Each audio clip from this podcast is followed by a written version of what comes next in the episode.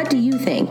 The podcast where we chat about the Bible from Genesis to Revelation with friends, family, and loved ones. We laugh. is the laver where they wash up. Then when you wash up. I'm from Missouri, so y'all leave me alone. She's from Missouri. She really means wash. I'm learning more and more how little I know. day Noah entered the ark and they knew nothing.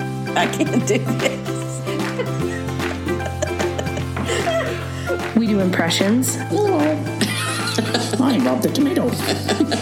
Hi, this is Chang's Chinese restaurant. We get a little silly. Jericho. Joshua fit the battle of Jericho, and the walls came tumbling down. I feel I have a hard time with condom, condiment, con. Not condiments. She loves ketchup and mayonnaise. So in Genesis, Genesis. That's our southern accent coming in there, folk. I'm just a little black green cloud. A little serious. My spirit, Bubba. What if I give you what you deserve? And a lot grateful. when you feel that, you know, where is God?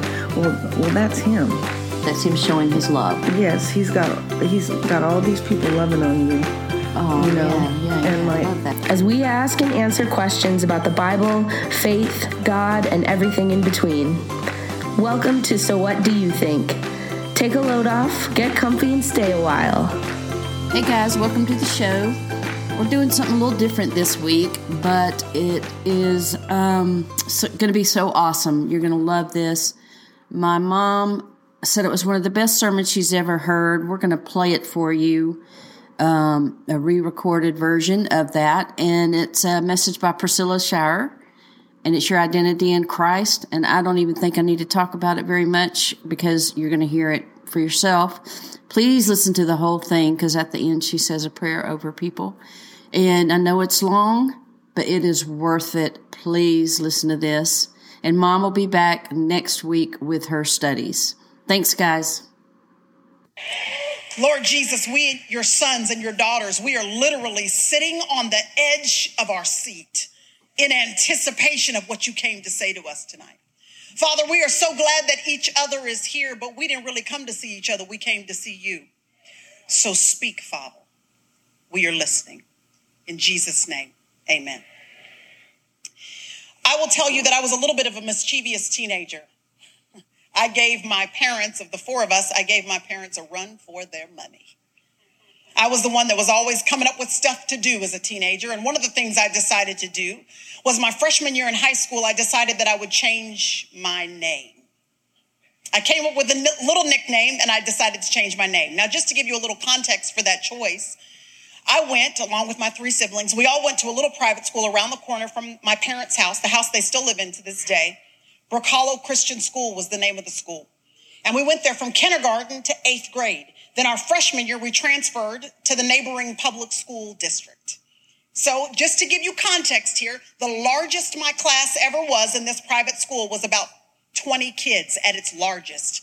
By the time I got to our eighth grade year, there were about 13 kids in my eighth grade class. Ninth grade year, so I transferred to Duncanville High School. It is one of the largest school districts in Texas, actually. It's more like a college campus, really, than a high school. When I transferred from 13 students at Hollow Christian School to the freshman year at Duncanville High School, there were 753 kids in my freshman class, not the high school, just the freshman class is 753 kids. So it was a completely different context for me. And these were going to be people who most of whom did not know me. I didn't know them. So I thought this would be a fun opportunity to change my identity entirely.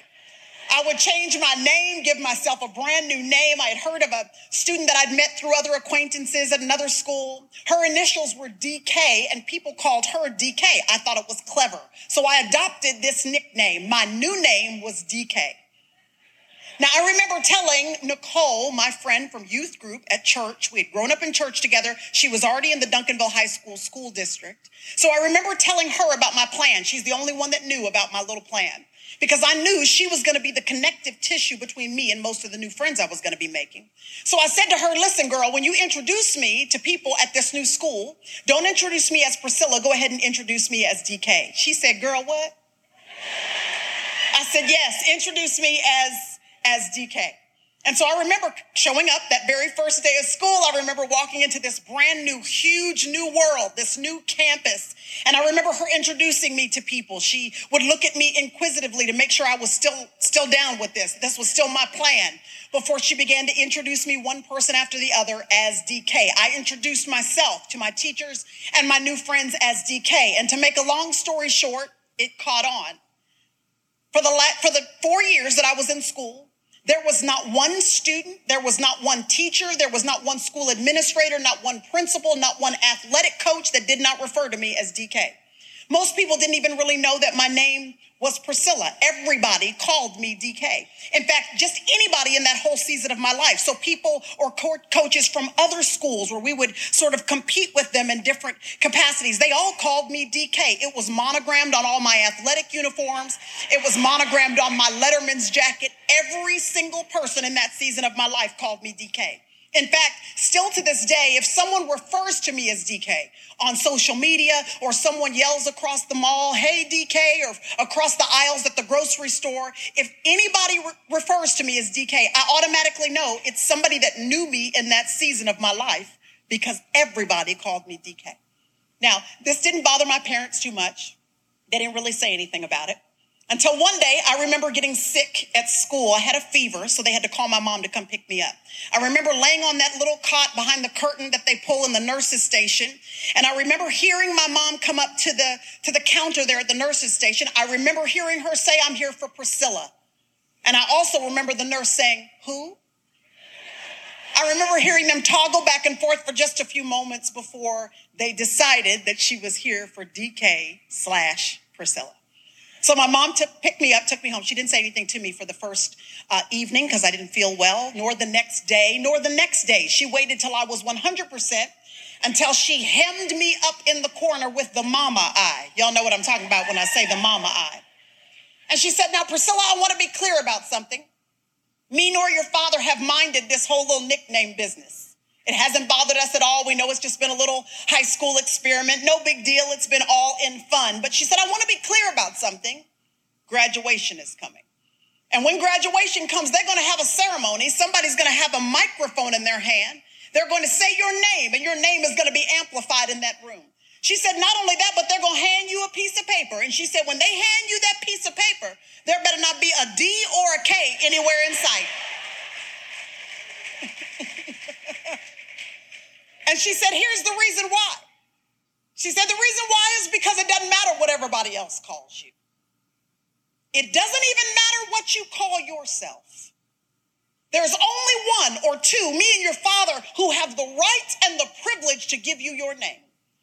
Only the one who gave you life has the authority to identify you.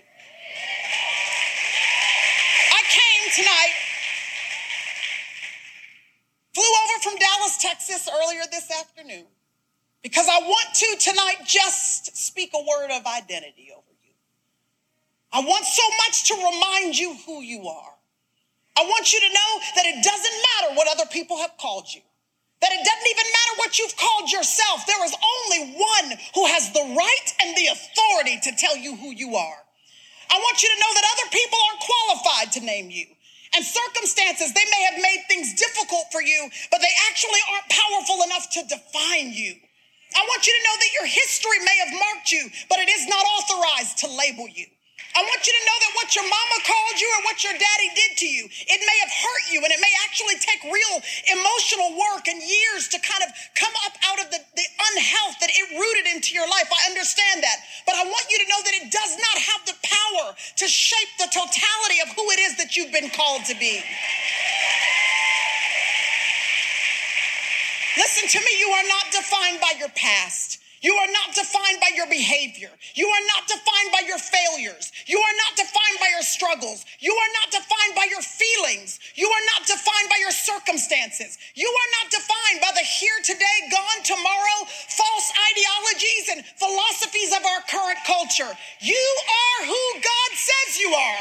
Point blank, period. That doesn't change. Your Father has given you a name. Did you know that? He has said that you are a chosen race. You're a royal priesthood. You are a person that has been redeemed and chosen, adopted, and qualified. You are not a mistake.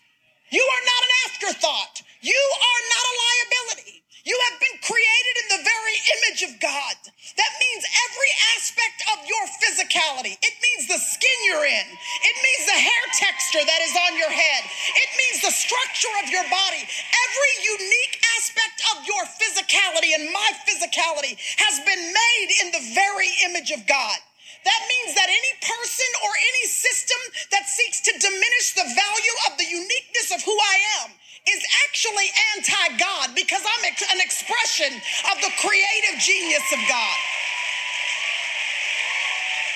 But not only that, it not only means that physically you're created in the image of God, but did you know that even your personality is a unique expression of the creative genius of God?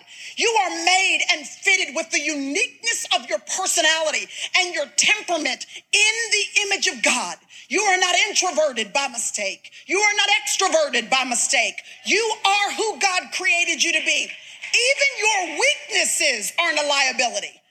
They are actually a unique fitting by God because your weaknesses just become a platform for the strength of God to be displayed through your life. And then when we surrender all of who we are physically and in our personality, when we surrender all we are to God and place faith in his son, Jesus Christ, and give him our body and our personality to be used as tools, as instruments for his glory, well, now the Holy Spirit of God takes up residence on the inside of us. So then we are now becoming temples of the Holy Spirit of God. God's actual presence lives on the inside of me. That means that with this presence in me, well, now I'm an overcomer, is what I am. I'm an overcomer. This issue of identity, y'all, is so important because the enemy wants so much to twist and turn your identity, your image of who God has created you to be. Because you will either live up to or you will live down to whatever you believe to be true about who you are. So this issue of identity is so critical that it is one of the theological threads that we see threaded all the way out throughout the pages of scripture from the beginning of to the end. There are some uh, theological principles that relegate themselves to one sliver of the Bible, maybe one book or one testament, but not identity. Identity is all the way from the beginning in Genesis. You read about it all the way to the end, all the way to the maps at the end of the book. You see this issue of identity. From the very beginning, we see God call an obscure man named Abram, pluck him up out of an obscure town. And the very first thing he does when he finds this man is change his name. He changes his name from Abram to Abraham. And after he changes his name, y'all, he changes the GPS coordinates on his destiny. Because that's what happens when God changes your name. He changes where you're headed, He changes where you're going to end up. He changes Abram's name and he says, Abraham, I am now going to create out of you a brand new group of people. They will be mine and I will be theirs. I will set them apart. They will now not be who they used to be. They will bear my name. My provision and my promises and my blessing will be their staple. They will be mine and I will be theirs if only they will choose to align themselves with their new identity. If only they'll think in alignment with their new identity. If only they'll behave in alignment with their new identity, not how they feel, not according to their circumstances, not what other people are saying about them, but if they will just act like who I'm calling them is who they really are, they will see my blessings explode in their lives. But the children of Israel in the Old Testament are exactly like us. If you read throughout the Old Testament, you see that over and over again, y'all, they're seduced by the idols of the culture. Over and over again, we see the children of Israel running in fear from foreign enemies. Over and over again, we see that they keep on forgetting who they are. They don't live up to the standard of who God calls them to be. They keep on bending and bowing and settling and living below the standard that they were called for. That they were freed from 400 years of slavery to receive the blessings of God. They don't get to enjoy them. We literally find in these two verses that I'm going to read to you in just a second we find the children of Israel actually on the land of milk and honey. They are on the real estate of Canaan and can't enjoy the blessings. They're in the place where God's blessings are supposed to abound, but they can't enjoy them simply because they didn't get this identity issue straight. And so, y'all, we live in a day and age where, if you have not noticed, where the enemy is running rampant with this issue of identity. We can tell this because everything is being redefined. The things that God has already given definitions to, everybody's trying to redefine. But you are who God says you are. You are who He has created you to be. But everything for the children of Israel and everything for you can completely change. When God meets with one person and reworks their view of their identity, it's the hinge that changes the course of a life. So in Judges chapter 6, if you have your Bible and you want to turn with me, you can, or it'll be on the screens. Judges chapter 6. I just want to read two verses because these two verses have been messing with me recently. These two verses, we find God showing up and meeting with one person. Do you know that I believe the reason why you're in this room tonight is because He intended to meet, you're the one person, in other words that he came to just meet with you, that if he can shift your perspective of who you are, if he can make you start lining up your thinking, your perspective, and your behavior to match up with who he has called you to be, it's going to change the course of your whole life. Judges chapter 6, let me just tell you before I read these two verses the children of Israel have opened themselves up to enemy attack because of this identity issue because they're not living in alignment with the truth. The enemy has kept coming for them over and over and over again. The Midianites have ravaged them so severely for seven consecutive years that they can't even enjoy their communities anymore in Canaan. They are running in fear. They have left their homes. They now live in the caves that are on the sides of mountains because they're running in fear from the enemy over this issue of identity. And in the midst of a culture, a country that is suffering because of this misplaced identity, Judges chapter 6, verse 11 and 12 says this Then the angel of the Lord came, and he sat down under an oak tree that was in Ophrah, which belonged to Joash the Abiezrite, as his son Gideon. Somebody say Gideon.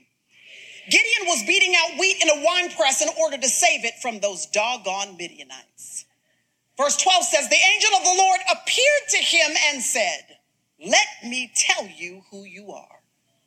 The Lord is with you, O valiant warrior. These are the two verses that are the hinge in Gideon's story. We know Gideon. You know him. He's the guy that set the fleece out before the Lord just to make sure that the Lord knew what the Lord was talking about. You remember Gideon? Because he's the one that went into battle with 300 soldiers as the underdog and won a victory against 140,000 Midianite enemies. He is the guy where we know the highlights of his story, but oftentimes we jump over these two verses. And this, these two verses are the hinge that shift everything. Please don't let the very first line of these two verses roll off of your shoulders as if they're no big deal. The angel of the Lord came and sat down with Gideon underneath the shade of this oak tree. The angel of the Lord came. Scholars say that this was the great presence of Israelite history. In the original Hebrew language, this is translated from Melech Yahweh, is the phrase. The Melech Yahweh, Yahweh you recognize. In other words, this ain't no regular angel. In other words, this is the presence of Almighty God stepping out of the heavens and interjecting himself onto the landscape of planet Earth. This is God Himself determining that the situation is so dire, that the situation is so deeply in need of His presence, that this, there is one individual that is important enough and significant enough to change the trajectory not only of their lives, but the lives of everybody who is around them, that I'm going to come out of the heavens and take care of this myself. The angel of the Lord came to meet with one person who needed a shift in their identity. I can't get over the fact that God keeps coming for me like that.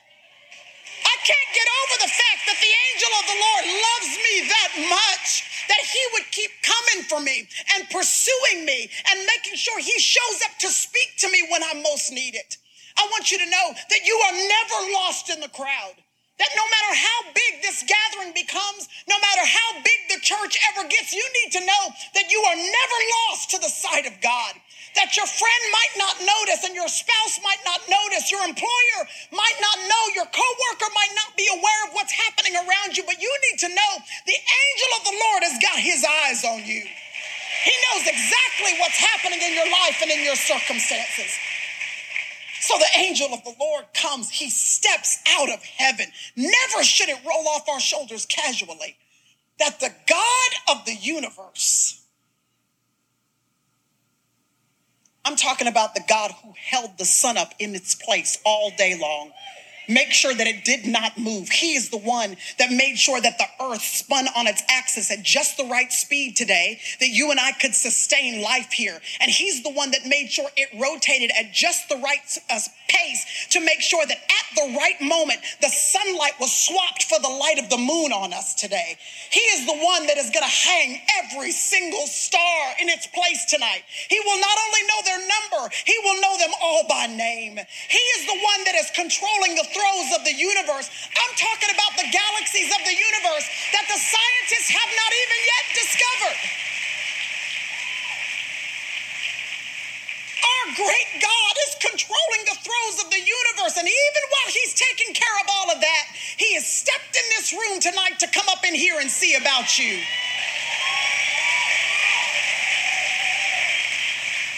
Never should it roll off of our shoulders casually.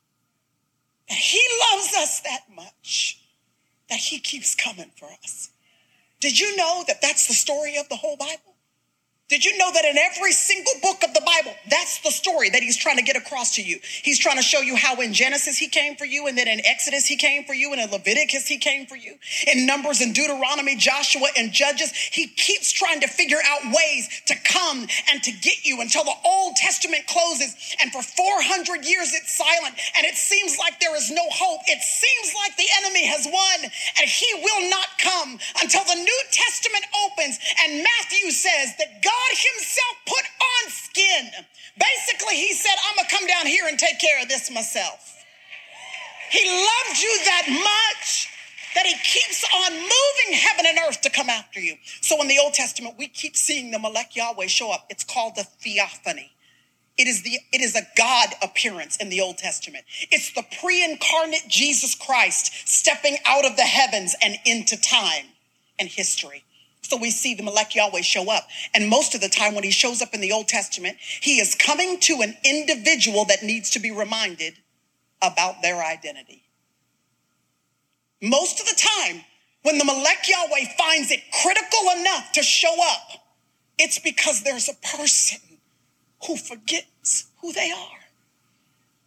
It's important to him that you remember who you are enough that he would wrap a whole 30 minute message around the topic tonight so that when you leave, when I leave this place tonight, we are not the same people that we came in here as. So the Melech Yahweh keeps showing up.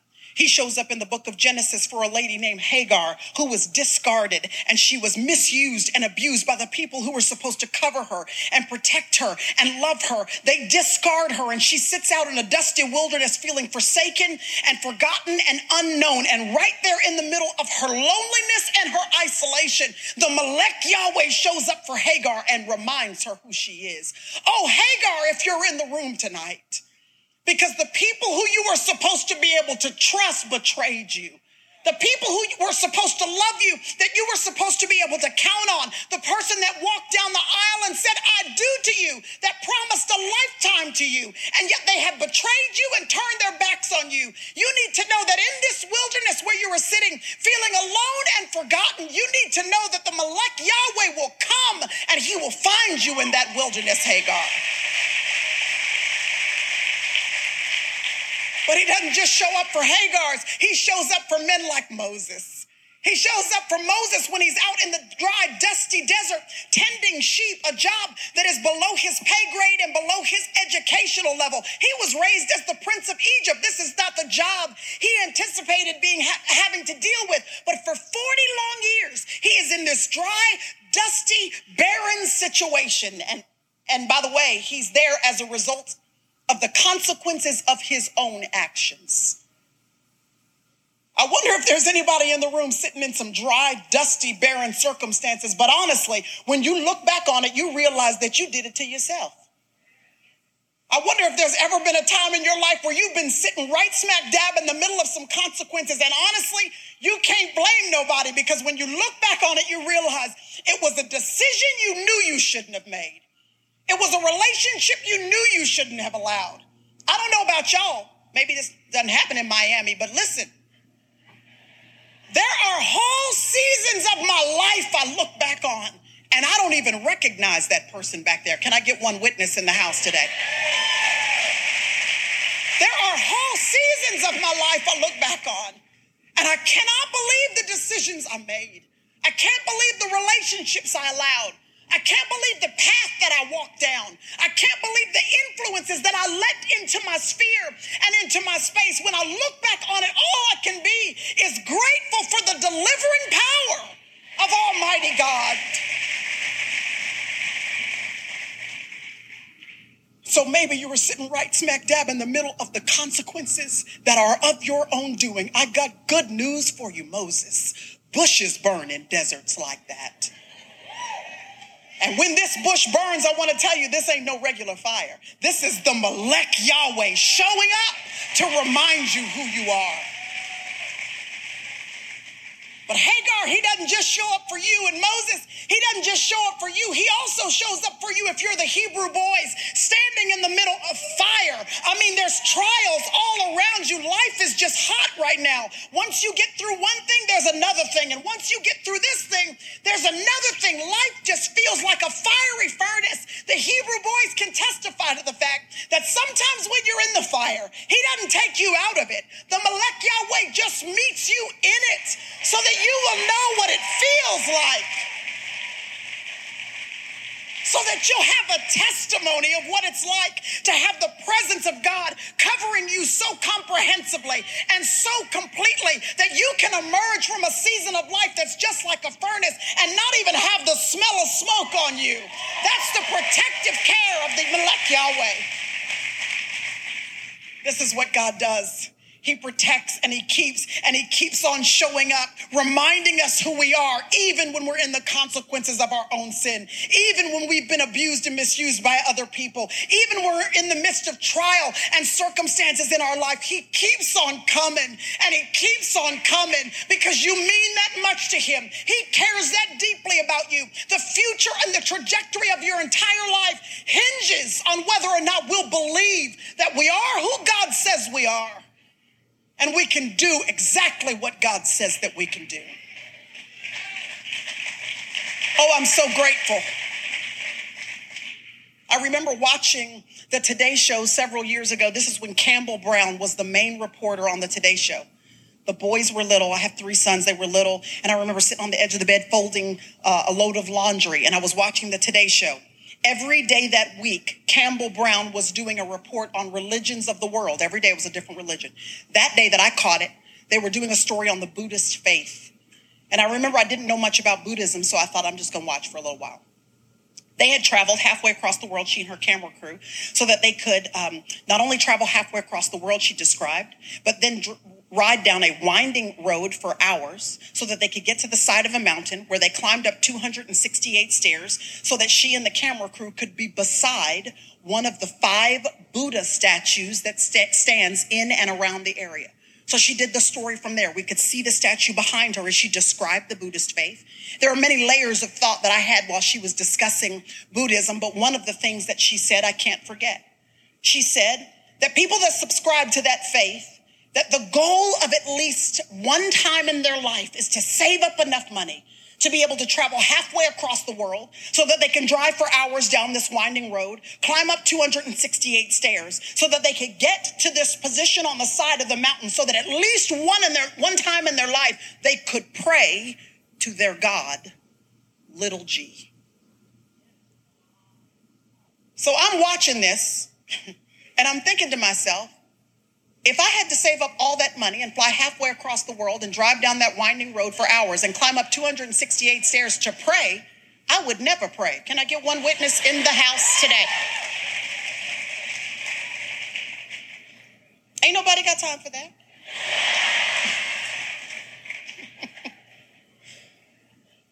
but while they are climbing up to talk to their God, little g, our God. The one true God, y'all, he comes down to talk to us. Oh, it's good news. It's good news. It's the message of the gospel.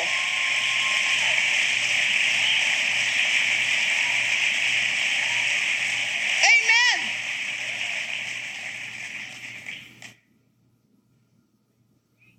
I, can't get over the fact he keeps on coming down.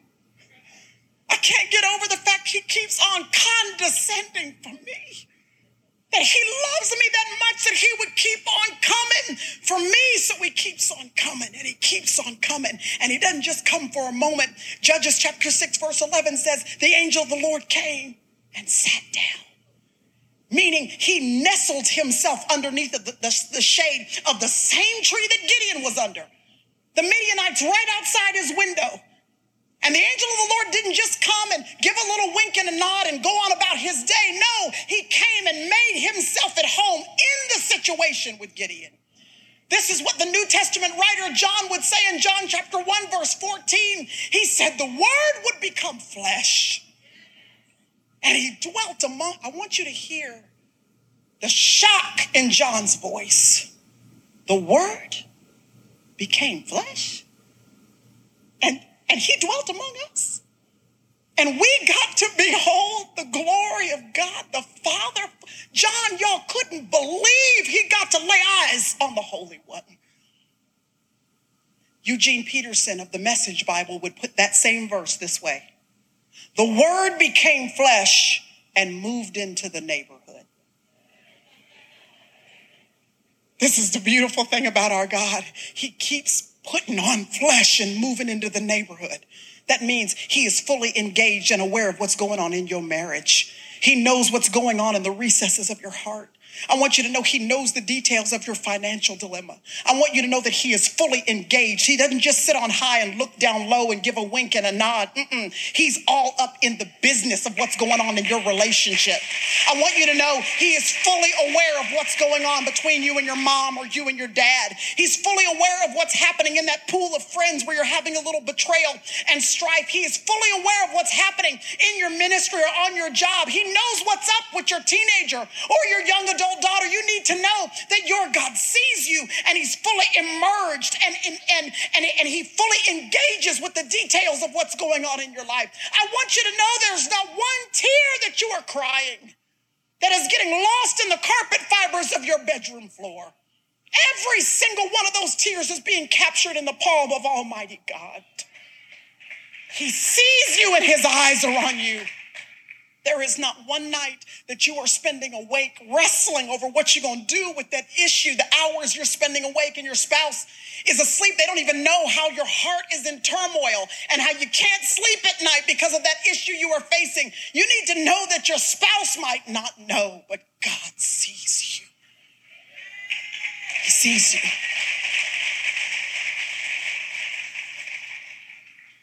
So the angel of the Lord, he comes and he sits down under the shade of that oak tree. He is immersed and engaged with Gideon. And I want to make sure you're aware of the fact that verse 11 says he came. Verse 12 says he appeared to Gideon. Verse 11, he's there, but Gideon doesn't know it.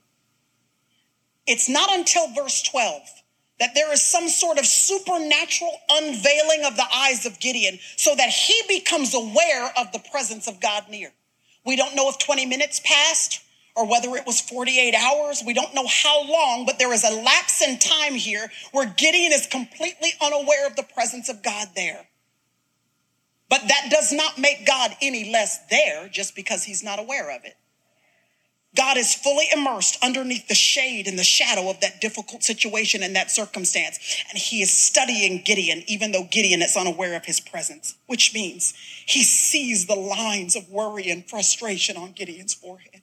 He's fully aware of the fear and the skittishness that Gideon would have had while he hides out from the Midianites. He is fully aware of everything that is happening as he watches Gideon go over and over again about the threshing of the wheat, the mundane, tedious job that Gideon would have been engaged in. He's fully aware of all those details, even though Gideon is unaware of his presence. That means that it is possible, and it is so, that God is near and hovering and presiding and aware of everything everything that is happening in your life, even when you're unaware of Him. When you cannot trace His hand, trust His heart. He's there. He's there. And by the way, can I just tell you that threshing wheat was usually an open air activity. Threshing floors were on the top of hillsides. The reason why they were on the top of hillsides is because that's where the wind blew. And the goal of threshing wheat, of beating the wheat, was to dislodge the nutrient less chaff from the wheat.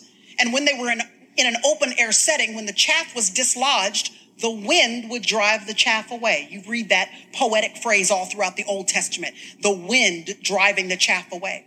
That's why threshing would normally take place in an open air setting on the top of a hill.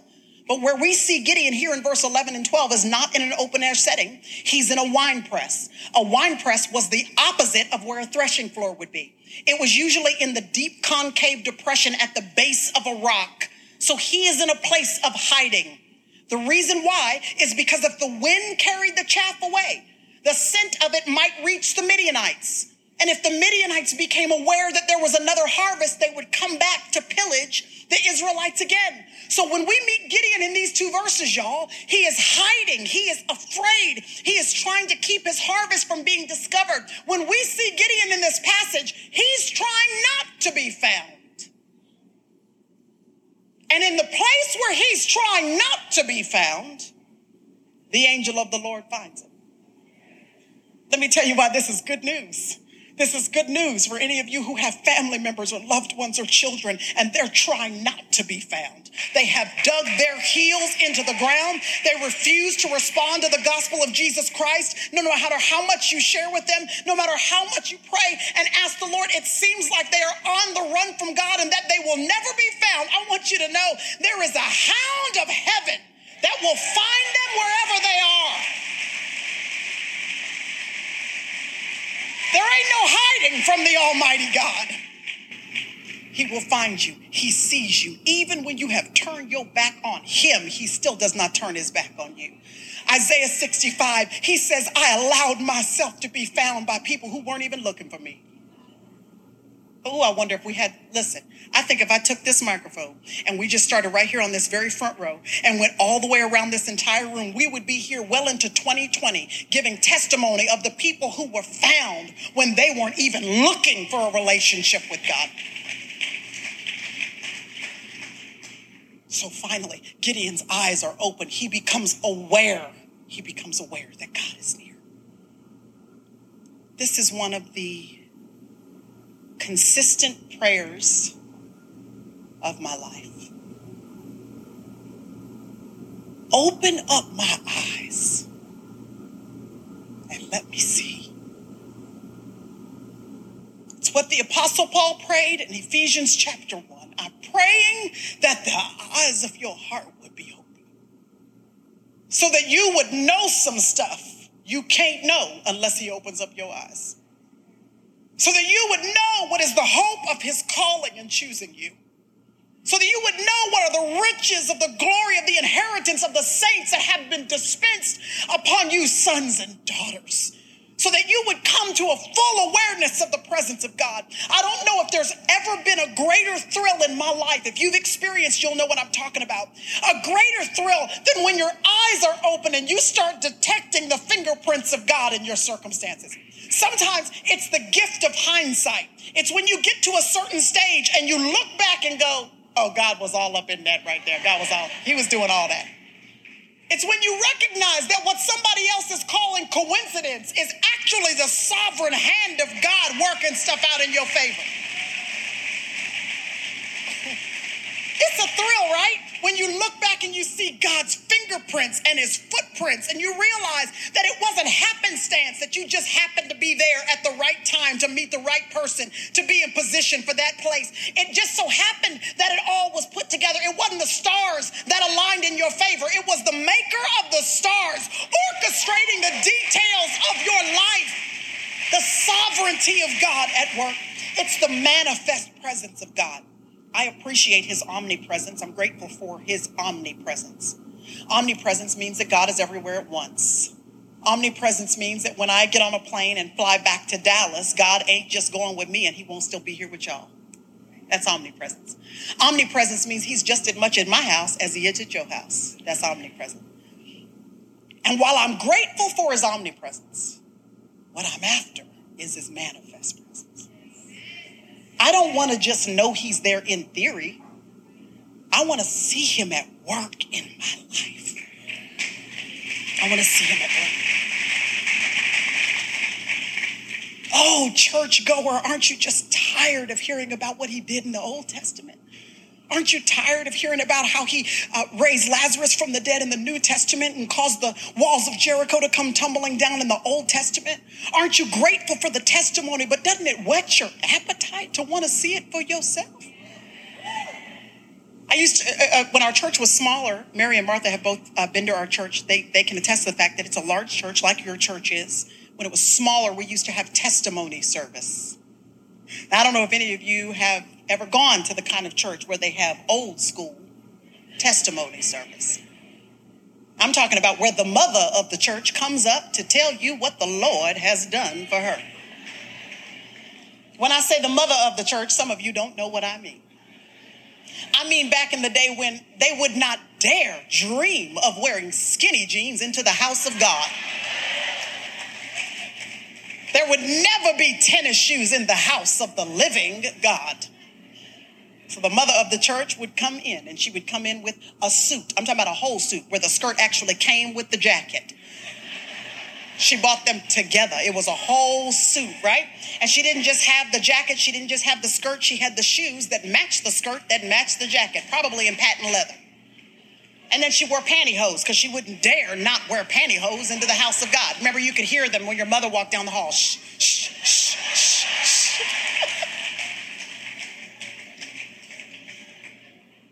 And then she would not only have the clutch that would match the jacket, that would match the, the uh, skirt, that would match the shoes, but no church mother outfit was complete without the.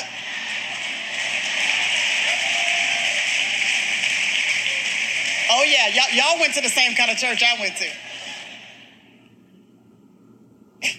but it was never, ever, ever just a regular hat. Ever. There was always some sort of situation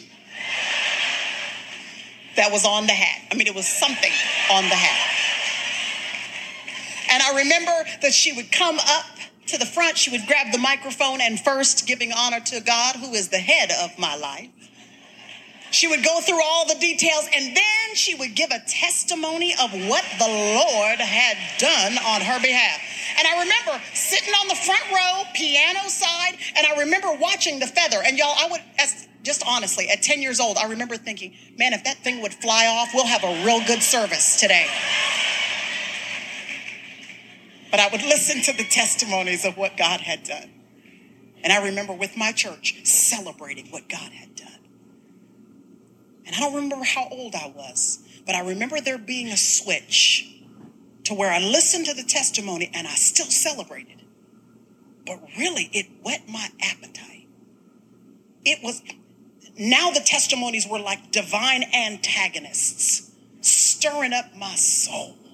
I wanted to hear the voice of God like that. I wanted to experience God like that. If he was still doing that kind of stuff, I wanted to know what it was like to not just celebrate him in other people's lives, but expect that he can move in my life as well. And at a gathering like this one, where you are for these few days, this is the kind of setting where every now and then what he does is just use it to, to stir up your soul to mess with you so that you're just not satisfied with being a, a Christian in name only. Just coming to church, just reading a, a verse a day to keep the devil away. Mm-mm, that's not your goal anymore. Now you want to hear from God, you want to see God, you want to experience God. And let me tell you something. Once you start to experience God, you are ruined for church as usual. It ruins you. Because what you're after is what Gideon had an opportunity for your eyes to be open and for you to see what you've been reading about your whole life. So once Gideon's eyes are open, God says two things. He says, Let me tell you who I am, and let me tell you who you are. He says, Gideon, he says, Brother, sister, that's why I came tonight. I came to tell you two things. This is who I am, and this is who you are. I know the Midianites are right outside your window. I know your marriage is in trouble. I know the bank account's low. I know the struggle on your job is hard. I know the ministry is floundering. I know you're struggling in your parenting. I know you've got unrest in your heart and mind. I know things are tough right now, but even with those Midianites right outside your window, I came to remind you that I am who I said I am. And I can still do everything that I said I can do. He looks at Gideon in the midst of the turmoil while he's currently hiding out in fear and trembling. And he says, The Lord is with you, just like I said I always would be. We know that Gideon didn't believe him because he spends the next verse disputing what it is that God said. He says, If the Lord is with us, why has all this happened to us? In other words, I don't believe you. But God says, Your beliefs don't shift the truth. The way you feel doesn't change who I am. Your circumstances don't determine whether or not they do not govern who I am. I am still seated on the throne. I am still God. I still made the covenant and I will still follow through.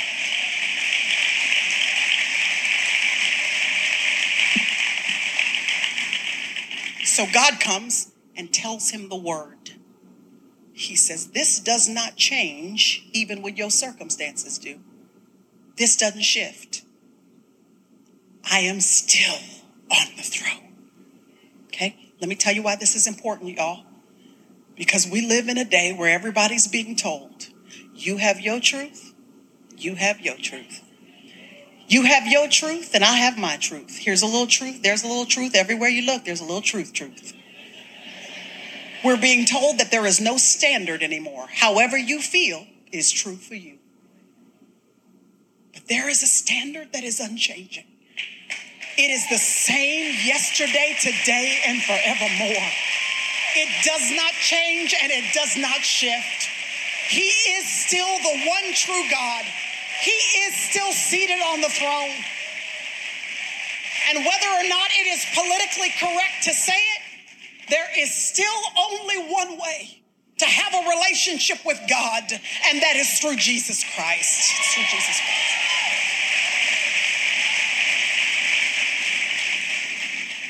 So he comes to Gideon. He says, I'm going to remind you of this truth because just truth is going to change everything, Gideon.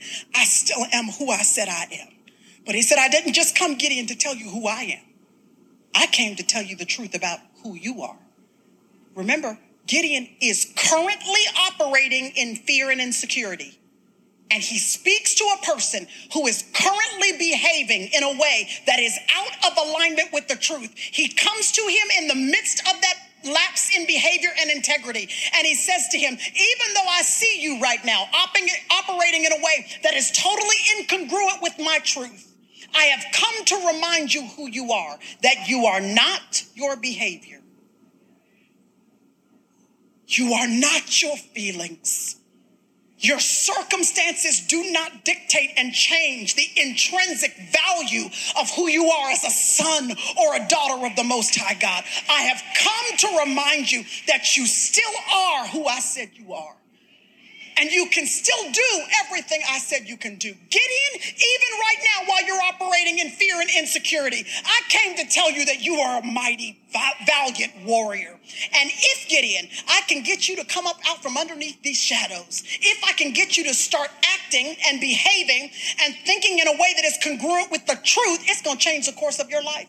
Gideon, you have no way of knowing that in the year 2019, there are going to be a bunch of people gathered in Miami that will be reading Judges chapter 6 and chapter 7.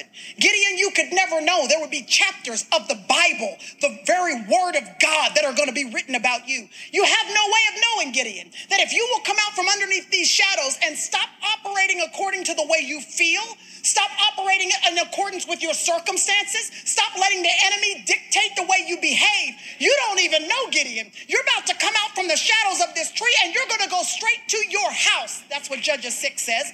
You're going to go to your house and you're going to break the idols that are indicative of your entire family line. For years, y'all been worshiping idols, but you're going to break the curse of idolatry over your home if you believe what I've declared to be true about you. Do you understand? That your whole family is dependent on you.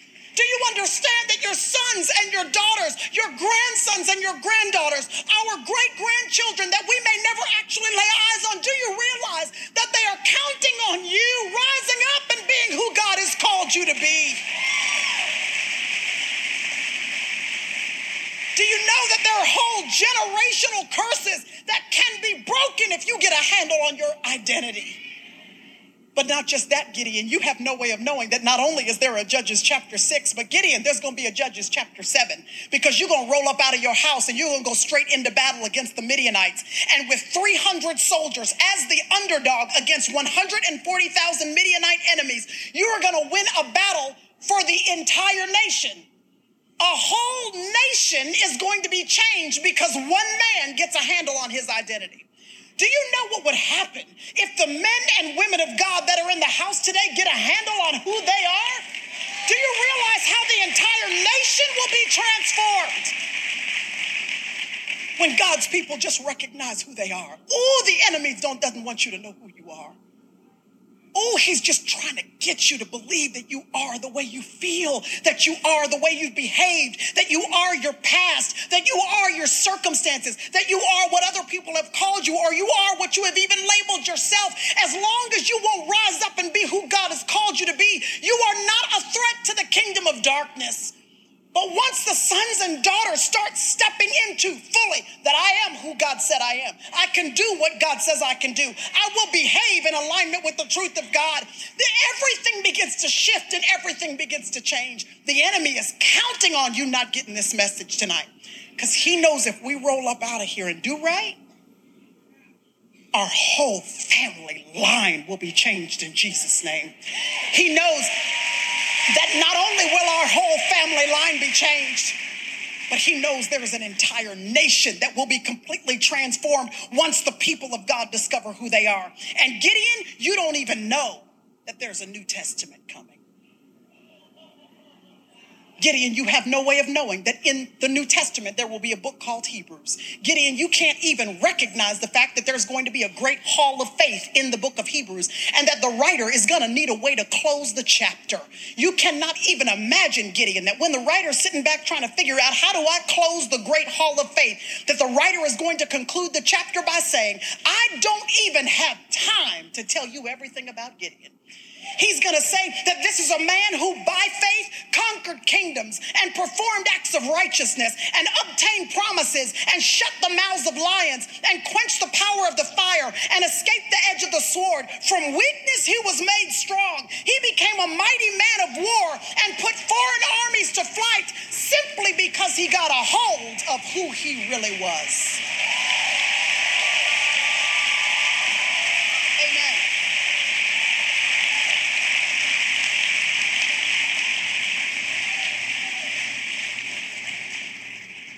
So, if you don't mind,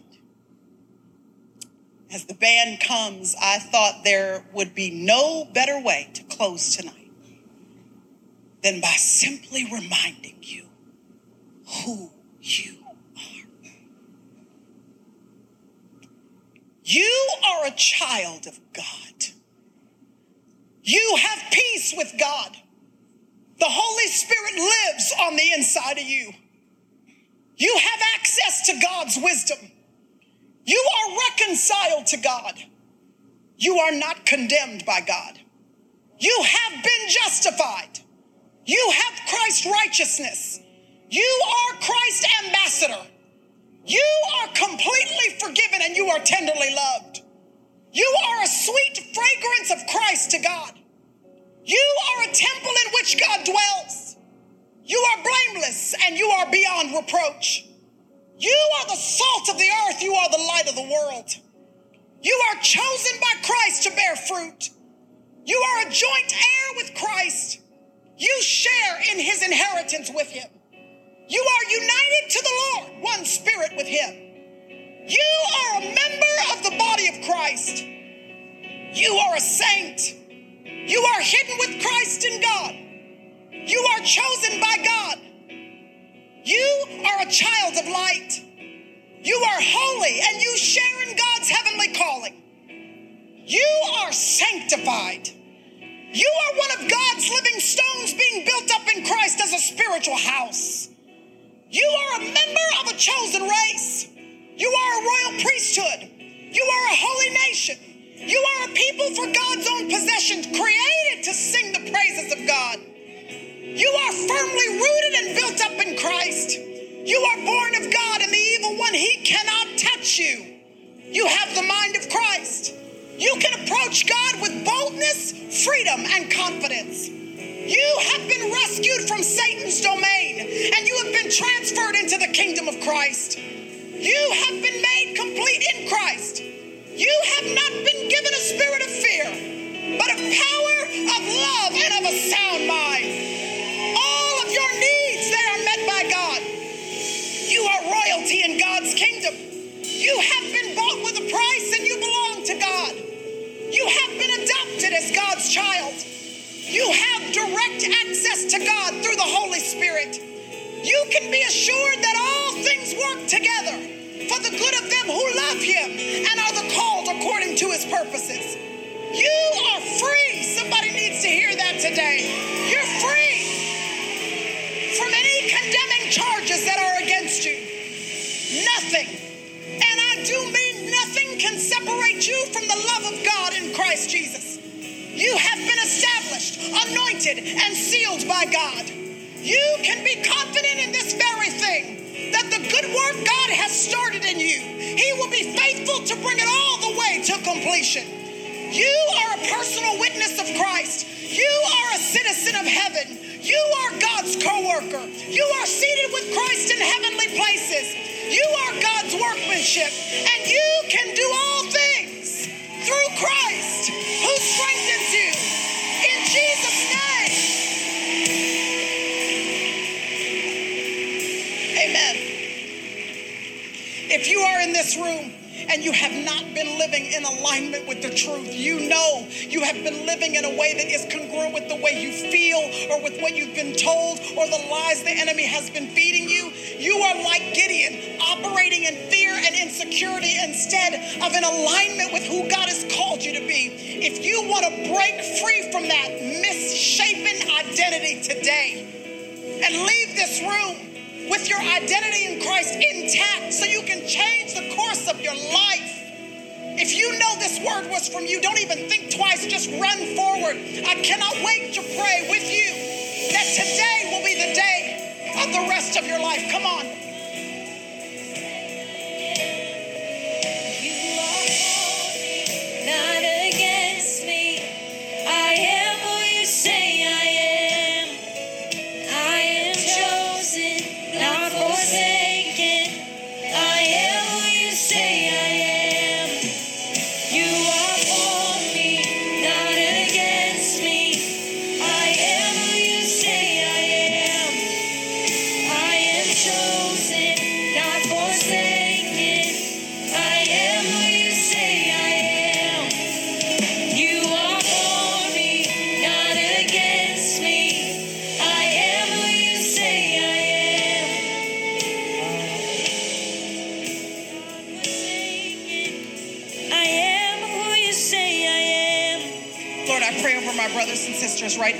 Jesus' name. I pray, Father, against every scheme of the enemy to deceive, every scheme of the enemy to distract, every scheme of the enemy to discourage. I pray right now in the matchless name of Jesus Christ that you would stave off every scheme of the enemy. Lord, I pray that these believers would be fitted with the mind of Christ. I pray a helmet of salvation over their heads in Jesus' name so that it would block out the schemes of the enemy. Lord, if there is any scheme, any battle, any hex, any curse of the enemy, I pray that it would be destroyed right now in Jesus' name and by his blood that has been shed on Calvary. Father, I pray for supernatural courage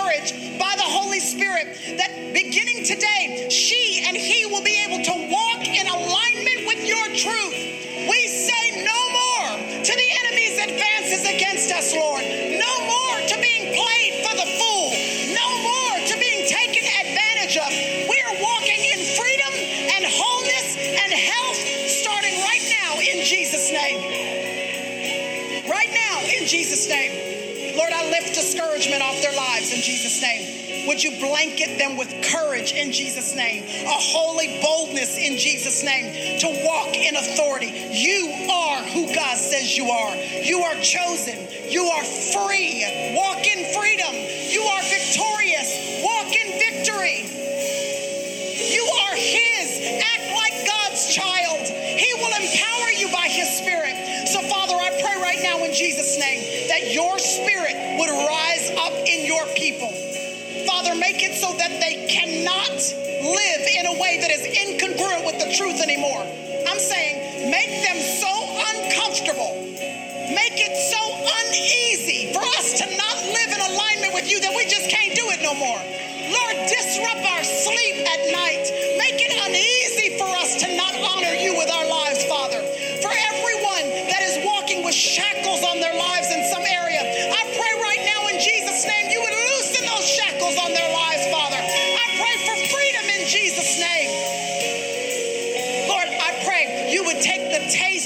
Drug out of somebody's mouth. Take the taste for the alcohol out of somebody's mouth. Take the desire for the immoral relationship out of somebody's mouth right now in Jesus' name. Change their desire. Lord, heal a marriage right now in Jesus' name as they unify underneath the umbrella of who you've called them to be. Do it today in Jesus' name. Father, I speak victory over your sons and daughters. Victory in Jesus' name. We give ourselves to you, Lord. We honor you in this moment. We thank you in advance for what you're going to do, for how you're going to free us and set us free and change our life and wipe the tears from our eyes. He's got your back. He has got your back. He is on your side. Look at me. Look at me. This is what you do now. This is what you do. Are you ready?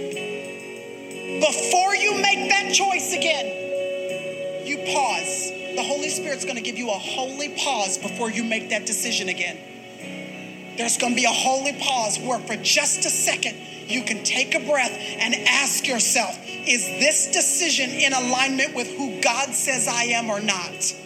If you find that you're about to do the thing you always do, and you see that it's from a place of insecurity or fear or lack, something that does not line up with truth, then that's the moment where you say, Lord, by your Spirit, restrain me from doing what I always do. And help me to live differently. And then, whether you feel it or not, you start acting like you are God, who God says you are. I'm not going to tweet that. I'm not going to Instagram that. I'm not going to say yes to that relationship. I'm not going to go on this date. I'm not going to do this person this way. I'm not going to respond this way. I'm not going to react this way. I'm not going to go down the same way because I'm not who I used to be.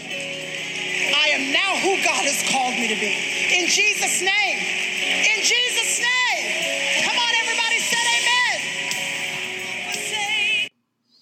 Man, if that didn't set you on fire, I don't know what would. Um, that is so awesome. I could listen to her that sermon over and over again. Um, and if you don't know what she's talking about and you don't know who Jesus is or you haven't accepted him in your heart and you don't really even know what I'm talking about, but you feel kind of an emptiness and you know you need something, I want to give you a chance to accept Christ into your heart and find out. But just pray with me. Say, Dear Lord, I know that Jesus died for me on the cross. I repent of my sins. I ask you, Lord, to forgive me of my sins. I pray that you would help me understand what Priscilla Shirer's message just was that my identity is in you now. And I thank you so much for saving me. And I believe in Jesus Christ and that He is sitting at the right hand of the Father. And I believe that He has forgiven me of my sins. And I pray, Lord, that you would just help me see what she's talking about and that I could live that out and know who God is on a personal level and that I can have a personal relationship with you. I thank you so much. In Jesus' name, amen. Thank you for listening. Thanks for listening to our podcast. If you enjoyed this episode, please share it. Are you interested in listening to more episodes? Check us out on Apple Podcasts, Stitcher, iHeart, and Spotify. Do you have a question you'd like us to chat about? Email us at swduthink at gmail.com. We have new episodes every Monday. See you next time.